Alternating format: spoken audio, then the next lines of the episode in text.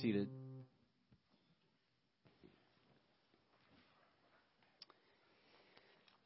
Thank you, music team. Thank you, Steve, for leading us in repentance and assurance. We're continuing our series in Ecclesiastes. And if you're just joining us for the for the first time, if this is a new uh, this is a new book for many people, uh, Ecclesiastes uh, is designed to make us ask the question: What is where, where in life do I find meaning? Uh, what what is the most what, where where is joy most to be found? And he's walked us few, uh, through a few things, uh, and the refrain so far has been uh, that all is vanity, right? And so just kind of keep in mind in front of you that that what that word vanity means is that that life is like a, a wisp of smoke. It, it looks solid until you try to grab a hold of it, and then it, it escapes your grasp, and before you know it, it's gone. And while that sounds maybe a little bit dark, uh, it's actually designed to, to free us up, right? That by looking at, at the futility of life, the preacher of Ecclesiastes hopes to help us see where life can actually be found. Uh, today's passage is one that you might be familiar with, uh, particularly if you like songs from the 70s. Uh, this one might sound familiar to you. It's also uh, read often at funerals, but we're going to be in Ecclesiastes chapter 3, and we're going to read verses 1 through 15. So let's give our attention to God's Word. For everything there is a season, and a time for every matter under heaven a time to be born, and a time to die, a time to plant, and a time to pluck up what is planted, a time to kill, and a time to heal a time to break down and a time to build up, a time to weep and a time to laugh, a time to mourn and a time to dance, a time to cast away stones and a time to gather stones together, a time to embrace and a time to refrain from embracing, a time to seek and a time to lose, a time to keep and a time to cast away, a time to tear and a time to sow, a time to keep silence and a time to speak, a time to love and a time to hate, a time for war and a time for peace. What gain has the worker from his toil? I've seen the business that God has given to the children of man to be busy with. He's made everything beautiful in its time. Also, He has put eternity into man's heart, yet so that he cannot find out what God has done from the beginning to the end. I perceive that there's nothing better for them than to be joyful and to do good as long as they live. Also, that everyone should eat and drink and take pleasure in all his work. This is God's gift to man. I perceive that whatever God does endures forever. Nothing can be added to it, nor anything taken from it. God has done it so that people fear before him. That which is already has been, that which is to be already has been, and God seeks what has been driven away. The grass withers and the flowers fade, but the word of our God stands forever. Let's pray and ask for his help in understanding it. Father, we thank you for this word, and we pray that you would give us your grace of enlightenment that you would open our eyes to behold wonderful things in your word so that we would be renewed and transformed and changed.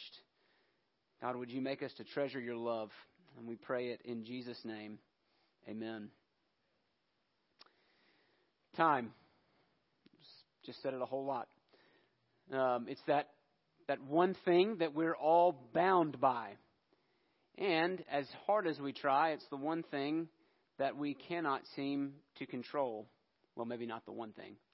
Um, but certainly, as often as we try to schedule and arrange and chronicle our time, yet it is elusive to us. This morning, we're going to see that we are bound in time so that we will learn to worship the God who isn't. We are bound in time so that we will learn to worship the God who isn't. And we're going to look at this in two ways. First, we're going to see that we ought to learn freedom from the limits of our time. And then, second, we ought to learn awe from the limits of our time. What do I mean when I talk about learning freedom? Uh, so, Ecclesiastes 3 begins with this beautiful poem, a poem that, again, you may have heard. You may have heard it in a song, you may have heard it read at a funeral. Um, but he says, For everything there is a season. And then he writes this poem to illustrate that fact. And you have seven. So, seven is the number of completeness in the Bible, the number of perfection, some say. And what you have here in this poem are 14 pairs, 28 sevens. 14 pairs of opposites, right? Looking at each extreme of life. Uh, and what those opposites are designed to do, you know, when you're talking about a time to be born and a time to die, or if we're talking about that, every, that for everything there is a season, that, that means not only the time to be born and the time to die, but everything in between.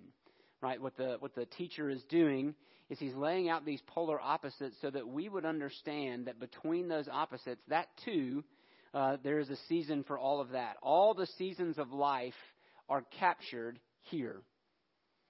And some of those are good seasons birth, laughing, dancing, loving. And some of those are bad seasons death, mourning, weeping, hating. Some of them are ambiguous. Right? Sometimes you embrace, and sometimes you don't. David and Tammy aren't here, but they need to hear that sometimes it's okay not to hug. Right? So you just pass that along to them. Right? Sometimes you embrace and sometimes you don't. There's a time to speak, and there's a time to remain silent. There's a time to look for things, to seek, to search, and then there's a time to give up. And wisdom is learning to know the difference. But notice too that all of these are relational. All of them have to do with other people. The seasons of life are all experienced with others. As one writer puts it, we dance at our weddings and then we mourn the loss of those whom we danced with. Uh, we weep and we laugh. And sometimes we weep because the people that we laughed with are no longer there, or there's pain in that relationship. Right? All of these seasons of life are relational. Life is complex. Life is full of choices and good times and bad times and everything in between. And here's the one thing that we have to grapple with none of those seasons is set by us. The teacher says, For everything there's a season and a time for every matter under heaven. He's telling us that these seasons are set, that all of these different dances, all of these different cycles in life that we go through are not affected by us, but rather are affected upon us. We are mostly passive in this dance that we are not in control. In fact, did you notice that one of the pairs cancels out the other? Death cancels out birth, peace cancels out war. Laughing can cancel out weeping, and weeping can cancel out laughing. But that reality that one cancels out the other leads us to verse 9, where the poet just kind of crashes the poem by saying, What does man gain from all his toil? We're back at that question. We asked that question last week. We asked that question the first week. It's one of the pressing questions of Ecclesiastes. What do we have to gain? If everything that we do in life, all the seasons that we go through, end up canceling each other out, and we all we turn around at the end of it and we look back and we see that there's there's nothing gained. What does man gain by all his toil? Now that maybe initially sounds again, a little bit depressing, but let's, let's look at it deeper. We need to learn the freedom of these words. We are not in control. We are not in control. You may have a planner and a to do list, but just think how often have your plans been interrupted? As uh, John, John Steinbeck uh, writes at the beginning of his book of Mice and Men, it's actually a quote from a Scottish poem. He says, The best laid plans of mice and men go oft astray and leave us not but grief and pain for promised joy. That is a depressing way to look at life. I don't think that's where Ecclesiastes ends, but at least we have to first grapple with that reality. We're not in control. As much as we may plan, something always interrupts the plans right? You're in your office and you've got to get this project done, and you're so close, right? You're you're you're in the wheelhouse, and then somebody walks in the door, and they have a need that must be met right at that moment, and you have to stop what you're doing, right? Or you go out to work on your farm, and you discover that the battery in your tractor set fire in the middle of the night and burned your tractor up. That's a real story, true story. That has happened. Not to me. Right? That's a change in plans. You meet that special someone when you weren't even looking for them. Your baby arrives two weeks early, or more likely, one week late. Right? All of these seasons, all of these things, I mean, even, even with all of our ability, we cannot control those things that are most important to us. And so the first thing that the the teacher wants us to do is to adjust our expectations. So much relational strife comes from unmet expectations, particularly uh, unexpressed expectations. You want somebody to do something and they didn't do it. But more often than not, unrealistic expectations. Your expectations were not true. They were not realistic expectations, and we end up disappointed and frustrated. And so the teacher wants us to learn the freedom of saying, You're not in control. It's okay. Adjust your expectations. Somebody is going to walk in the office. The battery is going to catch on fire. The baby is going to come a week late. That's okay. We're not in control. And now, so we're not in control of our time. What do we do with that? Does that does that leave us in despair? Are we like uh, are we like Steinbeck's poet? And leave us not but grief and pain for promised joy. Right? Are we just meant to go through life pessimistic and sour, always waiting for the next shoe to drop? Is that what Ecclesiastes says? Notice that in this first in these first eight verses, uh, you don't even have to acknowledge that there is a God. Right? That's why you see these so often read at funerals, even the funerals for people who don't believe in God. Because what do we just it's just it's just life, right? The old French saying, C'est la vie. That's life. But that's not what Ecclesiastes wants us to do. We're not meant to throw in the towel. We are meant to learn freedom in our limits. We're also meant to learn awe in our limits. Look at what the teacher says. He goes on in verse 9, verse 10 rather. He says, I've seen the business that God has given to the children of man to be busy with. He has made everything beautiful in its time, or, or fitted, or appropriate. That means of all of the, the times, God is the one who is orchestrating them, and He has made them all appropriate at their time. So, what this tells us is that these seasons of life that we go through, they're not just random, right? They're not mechanical. Time is not just on autopilot, waiting until it crashes. That there is a God, and He is in control of time. Now, how does that help us to? I'm, I'm going to step back into the first point for a minute. How does that help? How does that free us up? We talked about this in, in Sunday school right? If you if you view everything as uh, like if you just took a took a big circle and you drew it, and all of that circle was everything that God was responsible for, right? We would call that the the area of His sovereignty, where God rules and reigns as King, and that includes time and history. And then you viewed yourself as a small circle within that big circle, right? And that small circle is everything that you are responsible for, everything that you are to do. Now, here's what I like to do, and maybe you're like me. Instead of worrying about my small circle, I start worrying about other people's small circles, right? Instead of cleaning my own side of the street, I'd be like, hey, Gary's side of the street's not very clean. Maybe I can fix him. Oh, my wife, she needs some fixing too. Let's do that, right? And so we start we start pressing outside of our circles of responsibility out into the areas that don't belong to us.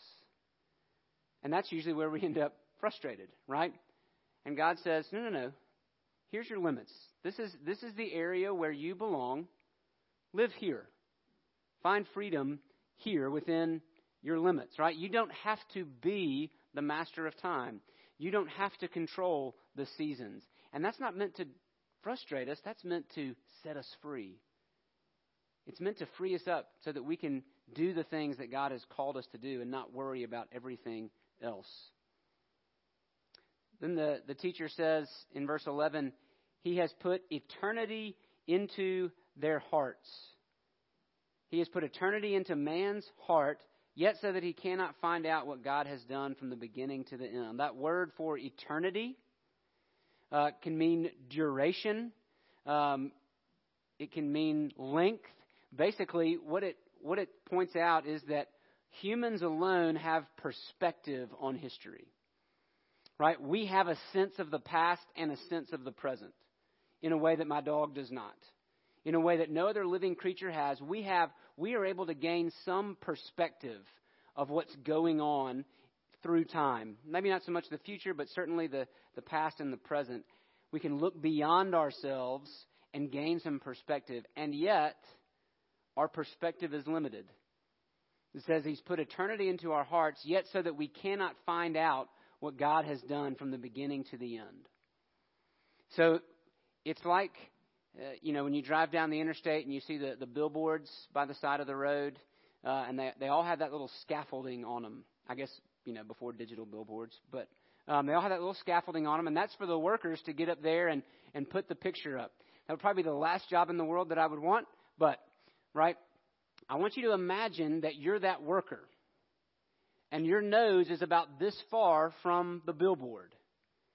You have a sense that there is some greater picture, but you can't see the whole, right? Because if you step back, you're in trouble.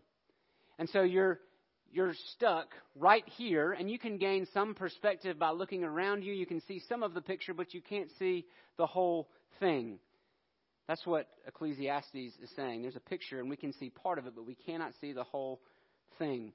So, what do we do with that? What is, what is the conclusion that the teacher draws? What's the same one that we heard last week? I perceive, verse 12, I perceive that there's nothing better for them than to be joyful and do good as long as they live. In other words, since we can't, since we're not God, since we're not in control of time, since we can't even get the whole sense of what He's doing, the best thing that we can do is enjoy the time that we have. Make the most of the time that we have. But there's even more than that. Because he goes on to answer why God has done this. Look at verse 14. I perceived that whatever God does endures forever. Nothing can be added to it, nor anything taken from it. God has done it so that people fear before Him. Fear. Why has God ordered time in this way and allowed us to sense it and yet not fully grasp all of it? because He wants us to embrace our limits and worship Him. He wants us to stand in awe before Him. Awe. That's the, the, the word fear there means reverential awe. Have you ever had a, an experience, you know, think of the, the word awesome, we, we've used it so much that it kind of is devoid of its meaning, right? The Grand Canyon can't be awesome in the same way that cheese pizza is awesome, right? But but when you see something that is truly awesome, right? Um, where you just, the, the best way I can think of it is you're standing there and, and you want to tell, you, you want to explain it, right? You want to share what you're seeing with everyone that you know, and yet at the same time, you don't have words to express what it is you're experiencing, right? Your, your, your brain fails to compute all that you're taking in. That's awe. Outwardly, you're, you're in stunned silence, but inwardly, you're going a, a hundred miles a minute, right? Awe.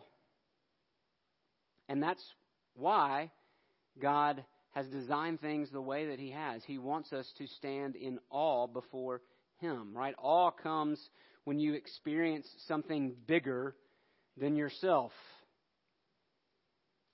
So, how do we learn awe? Well, first, we have to acknowledge that while we are time bound, God is not. That should lead us to all. While we are time bound, God is not. Look at verse 15. That which is already has been, that which is to be already has been. And God seeks what has been driven away. What in the world does that mean? God seeks what has been driven away. It means that while you and I can't get back yesterday, and we can't get back last year, and we can't get back years before that, God does. God is they, all, all of those moments are eternally present before God at once. So while it's lost to us, it's not lost to Him. He sees it all. He stands over it all. And that should lead us to worship. Right? Everything that seems random to us makes sense to Him. Everything that seems random to us makes sense to Him. And what that should lead us to then is embracing your limits, right? Acknowledging up front, we are helpless and dependent creatures. All begins by acknowledging just how small you are. Right? That's why that's why when you go to the Grand Canyon and you look at as much of it as you I mean that, that the, the remarkable thing is you can't even see the whole thing, but what you can see just leaves you breathless and speechless, right? Because you realize just how incredibly small you are. Or when you stand in the bottom of Zion Canyon in, this, uh, in, the, in the river and you look up and just at these tall, towering cliffs above you, you see just how small and insignificant you are. Right? It gives us a sense of our own humility, our own neediness, our own dependence. That should lead us to awe.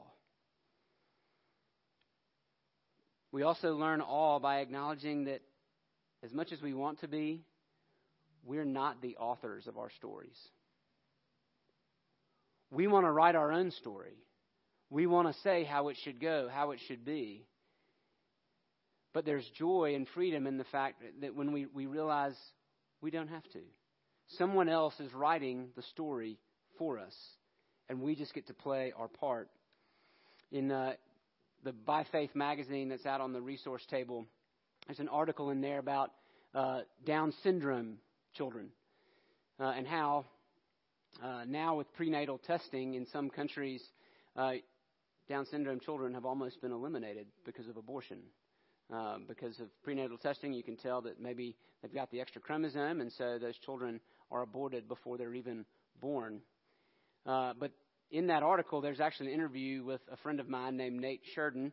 Uh, their youngest child it has Down syndrome, and and here's what Nate writes. He says, "God writes our stories, not us."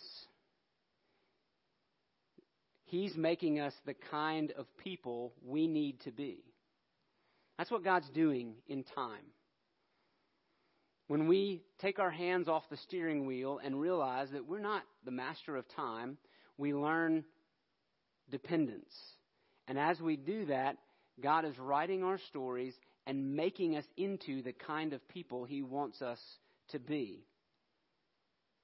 That's how we learn awe. And then the fourth way that we learn awe is simply to make time for worship. Right? Again, when you think about the all of the cycles of life and all of the, the busyness and craziness, especially that our our, our culture runs in. There's always so much to do, always so much to do. We need to slow down. We need to pull the reins back a little bit on our time, and we need to make time for worship, to sit before God's Word, to sit quietly in prayer, and let God just astound us with who He is. Learning all. Let me close with this thought. Uh, Christianity was distinct, is distinct from a, num- a number of other ancient religions in that it did not have a cyclical view of time. Right? So if you were worshiping the, the gods of the Egyptians, right, everything hinged on the seasons. You know, this God was born, and so it was spring, and then he died, it was winter, and then he was resurrected, and it was spring, right? And so while there was an idea of the afterlife, history itself was just a series of endless cycles. And what Christianity brought to the table that was distinct from many religions is not that, that history was cyclical, but that it was going somewhere. That there was an end goal. That things would not always be the same. Right? The Bible teaches us that we are not trapped in a meaningless cycle of seasons birth, death, birth, death. Rather, that history has a purpose. Here's what Jesus says in Mark 1:15 when he comes on the scene. He says, "The time is fulfilled." You could take that word and it could mean filled up. The time up to that point had been filled up. The time is fulfilled and the kingdom of God has come near. Repent and believe the good news. When Jesus shows up, he is fulfilling the time. He is bringing the kingdom to bear. Here's how Paul puts it in his letter to the churches of Galatia. He says, When the fullness of time had come, you almost get the sense of, of time as a, as a pregnant woman. And then it's time for her to give birth. When the fullness of time had come, God sent forth his Son, born of woman, born under the law, to redeem those who were under the law so that we might receive adoption as sons. In the fullness of time, Jesus came to redeem us. But what about the future? The Bible tells us that one day, someday, Jesus will return. And when he returns, he will complete it all.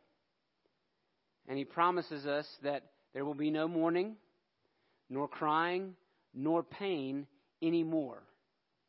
In fact, it says that God, in the new heavens and the new earth, that God will wipe away every tear from our eyes. That is what is to come.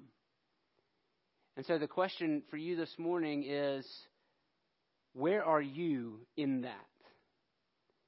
Are you resting?